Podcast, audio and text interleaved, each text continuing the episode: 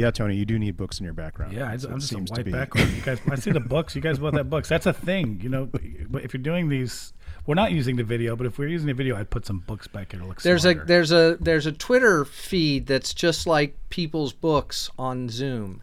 Oh no and way! they just go and they capture people's like background books and then they, they give a little analysis Right, of, uh, and then of the judge them. yes i've All been right. harshly judged by a different twitter account that just says what's your zoom background in general and I, it was not this one it was a different one and anyway they didn't like it and now you're up in the attic. yes essentially This is No Politics at the Dinner Table. I'm Tony Biancasino. and I'm Amit Prakash. Today we have on Alex Vitale, who is a sociologist at Brooklyn College, but also um, the author of many books, including The End of Policing, which was uh, released in 2017, which seems more relevant than ever. Yeah, uh, I'm so excited to talk to this guy. He knows everything there is to know about policing. So let's do it. Let's go.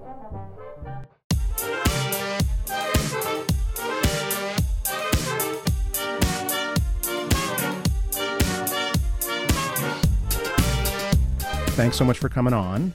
Um, Alex Vitale, professor of sociology at Brooklyn College, is author of many publications on policing in America. And if you haven't read his latest book, The End of Policing, published by Verso in 2017, you got to run out and get it. Um, get your copy uh, right after you listen to this episode. Uh, it's a one volume education on the history and social consequences of American policing in all of its guises, you know, from everyday beat police to border patrol to SWAT to cops in schools. Um, it's, it's, it's really uh, enlightening.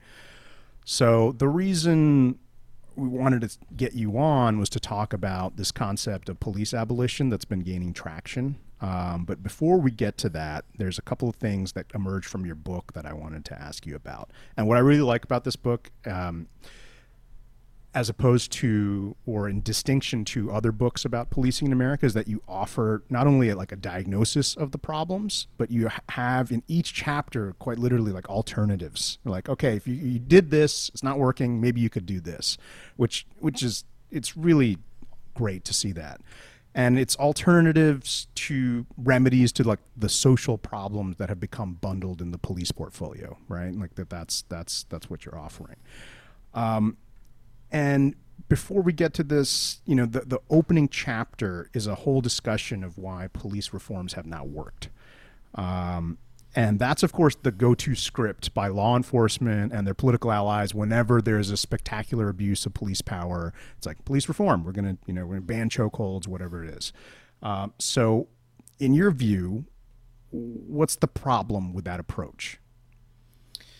So, well, first, uh, guys, thanks for, uh, so much for having me on and for the kind words about the book. Uh, music to every author's ears, of course.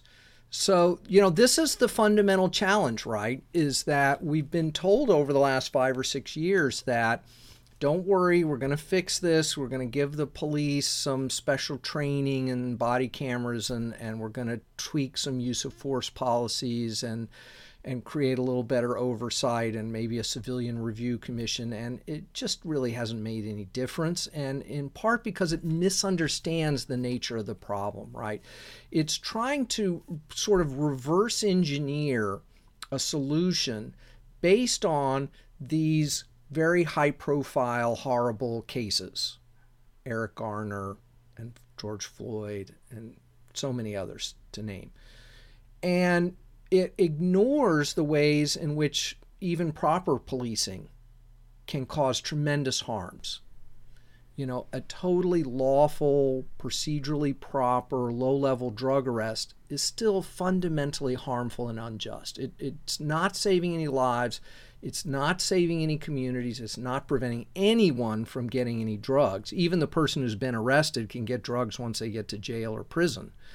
So, so really, the argument is that we've got to get beyond this idea that we're going to tweak our way out of this problem with some technocratic, like rounding off of the edges, and we have to think more holistically about why we're using police to solve every problem under the sun. And, th- and then you know you can go into the specific interventions implicit bias training body cameras and talk about why the evidence shows it doesn't work it, it can't possibly work it doesn't make sense uh, but really that's the more fundamental issue here is that it just misunderstands the nature of the problem Okay, so the the the problem is more sort of foundational, right? Right. That that that, that this is kind of um, banning a certain technique of restraint is epiphenomenal rather than like going to the sort of the heart of it, right? Um, and it doesn't even work, right? When we try to ban these things, then it, but they still keep happening anyway. Okay. One th- so I guess one argument could be and I and I think it's mounted right by by by various would be police reformers, um, is that even if you want police abolition, reform is a good path to sort of get there, right? So and and that's kind of like the strategy of like the defunding argument is like, oh, we're going to start with defunding, and then the the sort of end game there is abolition. So what would you say to the argument that if the police are too violent, they're militarized, they're you know they're armed to the teeth to like go give like marijuana drug warrants. Uh, so, what would you say to somebody who's saying like, well, okay, the police, you know, there's you know, seventeen thousand odd departments, they're not going anywhere tomorrow, so why not say maybe take away their bayonets, you know, like, like, that sort of thing, you know, like like what's wrong with that? Uh, nothing. Nothing's wrong with that. So we, I think we need to maybe have a little bit more clarity about the term reform. So I don't think of uh, efforts to to take away the power and responsibility of police and replace it with better alternatives as reforms. Reforms are really the kinds of things that are included in the Obama administration's task force on 21st century policing. These are what uh, are often referred to as procedural justice oriented reforms that are designed to make police more professional, less biased, more formally accountable, better embedded within a legal criminal justice framework. Uh, and the goal of those reforms is to restore legitimacy to policing and to get the public to res- have more trust in the police. But those reforms don't, in any meaningful way, interrogate questions of substantive justice you know why are we using the police to deal with certain things? What are the actual harmful consequences of using police even in procedurally proper ways? And this is very different than a, than a question of substantive justice that's raised by let's call it the defund movement or the kind of invest divest movement or the police abolition movement so e- even the most hardcore abolitionists don't think that tomorrow they're going to find some magical switch and poof, there are no police. You know, they don't they don't imagine there's some city council that's going to zero out the police budget this year. They know that we have to take concrete steps to diminish the power of policing, to create better alternatives in communities and also to build up a kind of logic and political power that might lead to some broader future world, some broader vision of a future world where we don't need to rely on people with guns and, and putting people in cages to, to create safety. So the, the efforts to demilitarize the police, to replace policing with non coercive, non punitive alternatives are what we sometimes call non reformist reforms because they're not designed to restore legitimacy to policing. They're designed to limit the scope and power of policing. Okay. Okay. Tony, you want to jump in? yeah, in? I've got a quite, couple questions. Um, in order to tackle uh, abolishing the police, would you not first need to tackle gun laws in America? Because, go ahead. Yeah, so it's a, it's a great question, right? We, we've got hundreds of millions of guns in circulation in the United States. We have a, a, political class that has a very perverse reading of the Second Amendment that, that thinks that private, unregulated ownership is what the founding fathers were referring to, which just seems patently ridiculous. Uh, and we have a deep historical legacy of violence and use of weapons in the pursuit of, of slavery and colonialism and, and you know winning the frontier and things like that.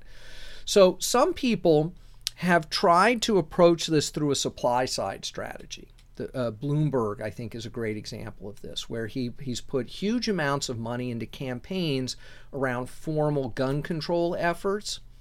These have been largely unsuccessful and they don't deal with the demand side problem. And I think this is really where the focus needs to be because yes, you know, the the so-called defund the movement, police abolitionists, these are public safety movements. They as much as anyone want the guns off the streets, want fewer shootings. But but further efforts at gun control and criminalizing gun possession and ownership I don't think are going to work. Instead, we need to look at the demand side. Why are people picking up guns? Why are they stockpiling guns? Why are they carrying guns around with them? And mostly it's out of a sense of insecurity. It, these are not, most gun carriers are not predators, right? They are people who feel insecure. Now, the, the context matters here. So, in an urban setting, in a high crime community, this is about fear of predators who do exist uh, but also, look, look at the gun hoarding in rural America among whites in particular, right? This is about a certain kind of existential fear. You know, these are the same people who watch a lot of zombie movies, you know, who think that the, there's a coming apocalypse, that the, that the world is out of control, and they're going to recreate some sense of security for themselves by arming up. And we've got to address that too why is that that's the product of a whole set of political failures to provide some sense of security for Americans because Americans do not feel secure right now in their lives for themselves, for their families, their economic futures, their personal security. So let's start to actually address those things. And I think what we'll see is that gun sto- you know, storage and gun carrying will diminish appropriately. Yeah, this is one of the questions that I had about what abolition would look like, right? That given there's, I think the stats say that there's something like 200 odd million private legal weapons circulating in America, wow. um, and that does not count the illegal weapons. Um, add to that, and it's interesting you brought up Bloomberg because stop and frisk was also billed as a gun control thing, right? You know that that was like that was the approach. Right? We're trying to get guns off the streets, so we're gonna we're gonna yeah, stop. and he refused to fund any demand side initiatives. Right, right. Um, so we have that fact, right? Um, we also have the fact of a huge demand for illegal drugs in in America, right? Um, and there are criminal organizations that are more than happy to supply those drugs and are more than able and willing to use violence uh, to achieve that end.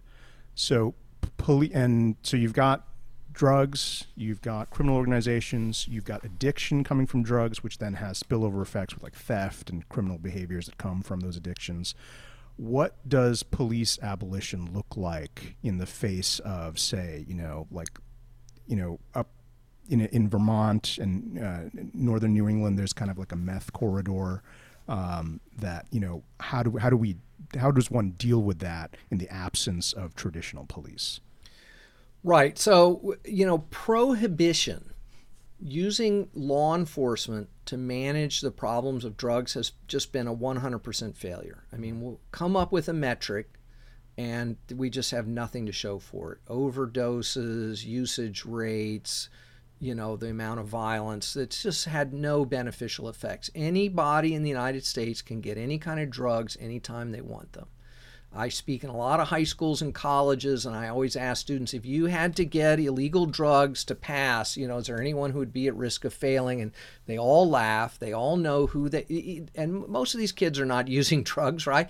But they know who they would call to get the ball rolling on that. It's not a mystery. So, we got to get rid of the war on drugs. We don't need bias training for narcotics officers.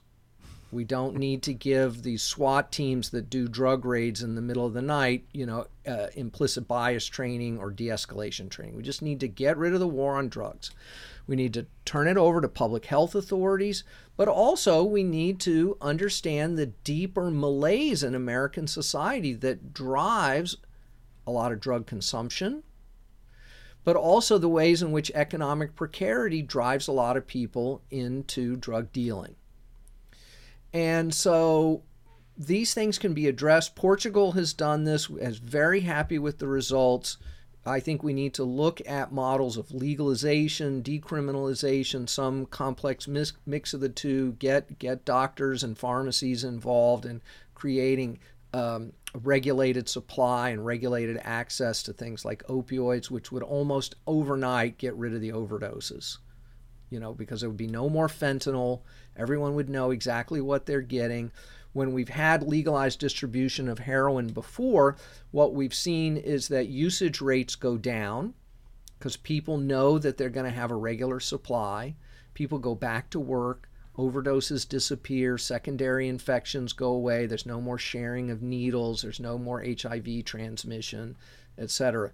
And so, if we do all that, then things like property crime would be dramatically diminished. I mean, burglary is overwhelmingly about people getting money for drugs, low level larcenies, shoplifting. That's all about people trying to get money for drugs.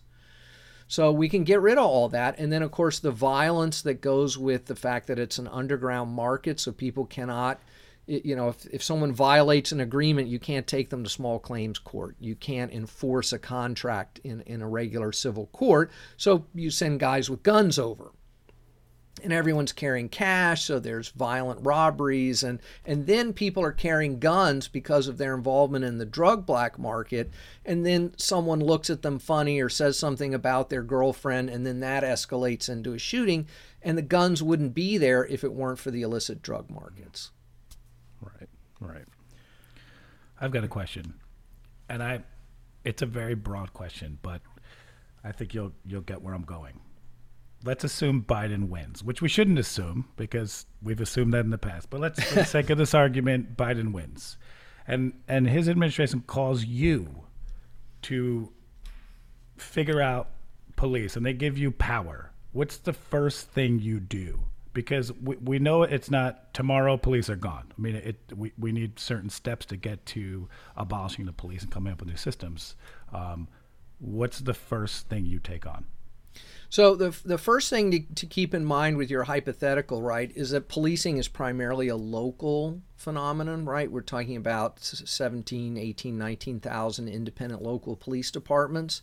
So the federal role is somewhat limited but I think that we have a pretty good guidepost uh, that I had a chance to contribute to, which is the Breathe Act that has been introduced by Rashida Tlaib and Ayanna Presley to, to members of Congress that calls for doing what the federal government could do, which is first, we're going to quit subsidizing local police with huge amounts of additional money, get rid of the so called COPS office that, that channels that, uh, get rid of Operation Relentless Pursuit, uh, this new Trump thing, Operation Legend, right? This is all more federal law enforcement, more money for, for local policing out of the feds. And then invest in the kinds of community based public safety initiatives that people are calling for. Let's actually create some robust community mental health services so we don't have to call the police. Let's actually start fixing schools so that we have counselors, restorative justice programs, high quality after school activities, better resources for families. Let's actually do something about the drug problem. Let's create drug treatment on demand. We don't have that anywhere in the United States. You know, high quality medically based drug treatment is very hard to obtain, but we got policing on demand everywhere. So these are some examples that are in the Breathe Act of the kinds of interventions that are necessary. So dial back federal law enforcement. I mean, abolish the DEA. Let's do that tomorrow, right away. There's they serve no positive purpose at all. Rethink ATF, Border Patrol, ICE. All this stuff could be rethought. But more importantly, provide those alternatives, those community-based investments that'll really make communities safer. I mean, look at the housing situation, the total federal abandonment of any kind of housing policy, for instance. When I when I get in debates with into debates with people about um, what I've been calling defund the police. Um, I always say I feel bad for the cops too, not the cops that are beating and killing people, but cops are thrown in with minimal training. They're thrown into these roles where we call them for everything because we feel unsafe. And I, I feel like if you if you put me in whatever the highest crime city in America is with the same training, and I was doing it for a couple years, I think I would lose it. I think I would become depressed and angry. And, you know, those are the cops I feel bad for are, are the ones who are also, um, you know, being put at risk. So I think the way to approach this conversation is not like abolish the police. We hate the cops. We do we do hate the cops that are killing people and and, and abusing people. But a lot of those cops would actually benefit from being trained to do other things because I don't think most people get into policing because they want to kick down doors and shoot uh, drug addicts. Yeah, I'm not in the, you know, I hate all cops business. I've been a police scholar for over two decades. I work with police all over the world. Uh, I, this is not about bashing individual police officers. It's not really even about bashing killer cops. And I think there are a lot of people in the movement now who've gotten beyond this idea that we're going to fix this by throwing a few so-called bad cops in prison. Right. This does not this is not doesn't fix the problem either. It makes you feel good for an afternoon, but it doesn't feed back into better policing. The problem of course is is not about a lack of training per se right? We're not going to fix this by giving them 37 different units of training for the 37 different things they might uh, uh, come across in a day because a lot of that training is actually contradictory. And one of the things we find in some of the abusive force cases is that the officer says, Well, you're saying I didn't do this in this training, but I received this other training that said that is what I'm supposed to do. And so, how am I supposed to know which training applies in that situation in a, in a split second? And so, it's not about better training them, it's about replacing them with people who do that specific thing really well. That they know how to handle someone having a mental health crisis, that they know how to work with a young person who's acting out in school because of a malnutrition or abuse problem at home right? That's not the job of a police officer. Police officers are violence workers. That's what distinguishes them from other forms of government workers. And they should only be used when that is the only possible response. And that's a very limited universe of things, in my opinion. Right. So the abolition then would then still have that sort of element of you know the coercive arm of the state in some way, right? Like that that that when we think about abolition, I'm just trying to like sort of flesh yep. out this concept, right?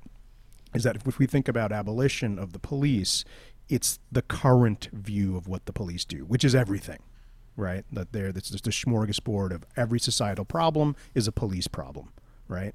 Um, but then there's still these sort of instances of when um, physical force is is is required, right? Now, what do you make of the current uses? Um, and we can two two sort of stark examples. Like we've got uh, Customs and Border Patrol in Portland right now being sort of deputized um, by by the Trump administration to as basically riot police. Um, and then also Bill de Blasio's use of police NYPD in response to the George Floyd uh, protests, right? So de Blasio's he's he's shifted a lot, right? The, the, the from the police turning their backs to him um, at a funeral to uh, now he he's apparently has not seen any of these videos and so on of, of police abuse. Um, so I'm just wondering what your thoughts are on, on you know, there's a sort of federal yeah. response and then a more localized one where, so, using physical violence, right? Let, let me just say about what you what you said about abolition for a second. So there are certainly plenty of people out there who, who are abolitionists who really are spending a lot of energy trying to figure out how to get to a world with no police So I don't want to undercut that in any way. That is a world that I would like to live in, that I would love to see come to be. My view is that this is an open question about what is that core remaining set of things that we need that coercive apparatus of the state for, as you said, you know, where that where we need violence workers. I think that this is about a process of trying to get there and constantly interrogating what's left, and then we see see where we are. I mean, it's we live in these very complex societies there is violence, there will be some predators, there will be harm. And so, you know, I don't know how to, to you know, exactly what that world looks like. So, in terms of the, the policing of the demonstrations, I mean, this is a pol- profound political failure on a whole set of levels. Here, here we have a movement that's saying we want to diminish police power. We want to diminish the use of police in our lives, in our communities. We feel that policing is out of control and unreformed and unreformable.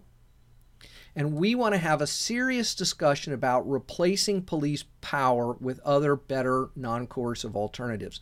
And the response of the politicians has been to sic the police on people, to unleash police power with tear gas and rubber bullets and mass arrests and driving cars into people to avoid having that political conversation, to mm-hmm. delegitimate that political conversation, and to essentially criminalize the people making these demands. And that is a profound political failure. And it is making the point of the demonstrators, right? They we see now unambiguously that policing is unreformed that all this, uh, you know, de-escalation training and has, has, been totally pointless. Body cameras, they continue to brutalize people with a with a complete uh, impunity about the whole thing, and the politicians are are backing them up, or in some cases, picking out one or two officers and throwing them under the bus for doing their political dirty work for them. And so across the country, these mayors have to quit sending the police and start setting up actual processes for having a meaningful political conversation about how to move forward on this stuff. And of course, Trump, you know, he's doing this as a reelection strategy. I'm going to sh- I'm going to paper I'm going to say the problems of the United States are problems of Antifa, you know, gangbangers and drug cartels, not federal economic policy, lack of health care, no infrastructure, you know. no, no, no. The problems are Antifa, drug dealers, gangbangers, right? And I'm going to use the police to paper over that. And then you got these Democratic mayors all across the city going along with it, welcoming, you know, federal, you know, despite all the protests in Portland, right? Most of these big city mayors are very happy to do federal task forces with DEA and ATF and U.S. Marshals to get quote the bad guys, and and that this is the political challenge we're facing. My last question: Is there a place in the world that has really pulled back on their policing, um, and is it working? Yeah, sure. So I mentioned Portugal, right? They just got the police out of the drug business. Uh, no more narcotics units. Very, very little of that. They they do some international interdiction. Uh, New Zealand, parts of Australia, a lot of places have gotten uh, rid of their vice units. They got they've legalized or decriminalized sex work. In, in Europe, there's no such thing as school police. They they think we're nuts. You know, in, in most places outside the U.S., they do not send police on mental health crisis calls. In in the U.K., you call a number that's attached to the National Health Service you get a trained mental health worker, and because they have a national health insurance system, the people responding have access to the medical records so they know what the diagnosis is what medication they're on who the who the doctor is who is the other people in the household that so they know what they're getting into. They they can have notes from past encounter you know it's just a completely different approach. So there's no reason why we can't do these things. Yeah. It's it's it just and then hearing you say that it's it's it's guns. It's really the, the big thing for me is guns in this country. When you see people going into schools and killing kids, it makes you have a false sense of uh, safety knowing there's a cop there that could get the bad guy. It's just part of the same Yeah. cycle. Yeah, but you know there were gun there were armed police at Columbine High School Right. when this all started. There were armed police in Parkland, Florida. Who It ran made, away? It made no difference. It made no difference. Yep. And when we when we send armed police on these mental health crisis calls, it is precisely their presence that often leads to an escalation of violence because that person does not want to be arrested or forced into an emergency room by an armed police officer. And they also know that if they want to commit suicide by cop, the police will happily oblige them. And that phenomenon does not even exist in the UK. There's no such thing Right, right. because no one thinks someone's going to come and kill them. America. It's well, it's also. I mean, the UK. It's like there's a huge distinction. They don't say police. They say armed police. Like the situation got real because they sent armed police because regular that's- police are not armed. That's right. Only about 10% of police are qualified for, for armed response, and, and they do very little day to day policing. All right. Certainly not policing kindergartens. Um, No. Yeah. Okay. Well, Alex, thank you so much uh, for this. This was fantastic. Um, and again, I want to plug this book. Everybody needs to read The End of Policing. Uh, it's it's fantastic. It's it's so enlightening and it and it covers a lot in and it's and it's short. it's relatively Efficient. short, Efficient. right? Yeah, it's very very Yeah, very pithy. Let's call it that. Um, but but thanks again. Uh, we appreciate ha- you have having you on and for all the Yeah. work that you're doing. You're most welcome. You can get the book directly from Verso Books from the publisher, and it's on sale quite cheap. So okay, there you go. There Alex, you go. we appreciate it. Thank you so much. you bet. all right, take care. Bye bye.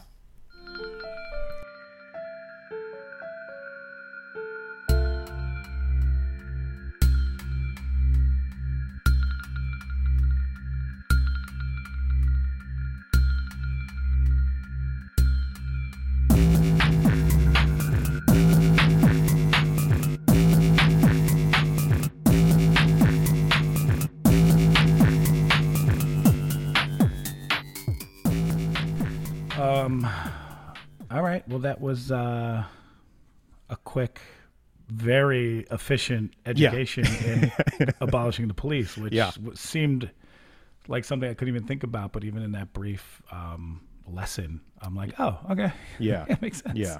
because I'm always my my whole thing is always we got to. They're just not trained enough, and he's just like, no. The training doesn't work. It's, The train- you, the- can't train them for a thousand little this things. this is uh, I've said this before, but the the idea of police training is music to the ears of every police department because they know they're just getting money and then they can use it in any way they really want as long as they have like their one day you know anti-racism training whatever. Yep. Um, so yeah, he's he's completely right. So no more defund the police. It's abolish the police and sink the money into education. And Yeah, well, look, mental I- health and, I- and legalizing uh, sex working uh, professions and, and drugs and who cares? Just just Yeah, it's not working. More yeah, people I are mean- on drugs now than ever. Yeah, I mean, and and his point about that if you want to use a metric to to assess the war on drugs, the only thing that it's created is a war, Right. right? It's produced a lot of violence. It's produced more weapons. It's got a huge body count, but it has not ended the flow of drugs. So, But that seems like all of our wars post World War II.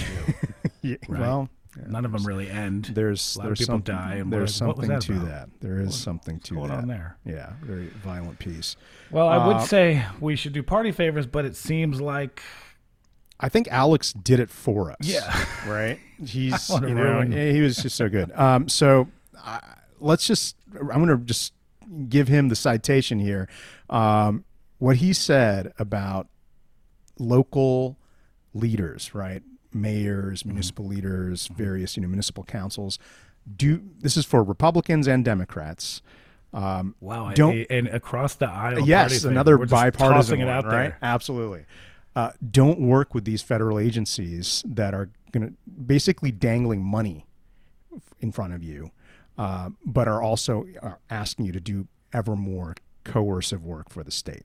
Right? That the police is not the answer to so, all social problems. There's there's a lot of diverse social problems. They all have very complex, different answers, and the police is not the answer. Uh, so that's that's that's the party favor for you know all you local politicians. I know that federal money looks good, and and and you know the budgets are being squeezed and so on, but it's a deal with the devil um, because uh, what the the response is basically more violence.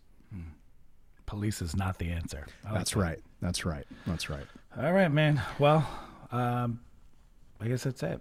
Yeah. Yeah. Great. So No Politics at the Dinner Table is produced by Amit Prakash. Um, find us on Instagram, Facebook, um, and we have a really nice website you can leave comments on. it. yeah, and pretty soon you're going to be able to order some T-shirts off of there. that's so, right. T-shirts yeah. are going to be put up. Yeah. Um, it goes to many, a couple good causes. Yep. We don't make any money off of those. So That's right. Damn T-shirts. All right. We'll see you next week. See you next week.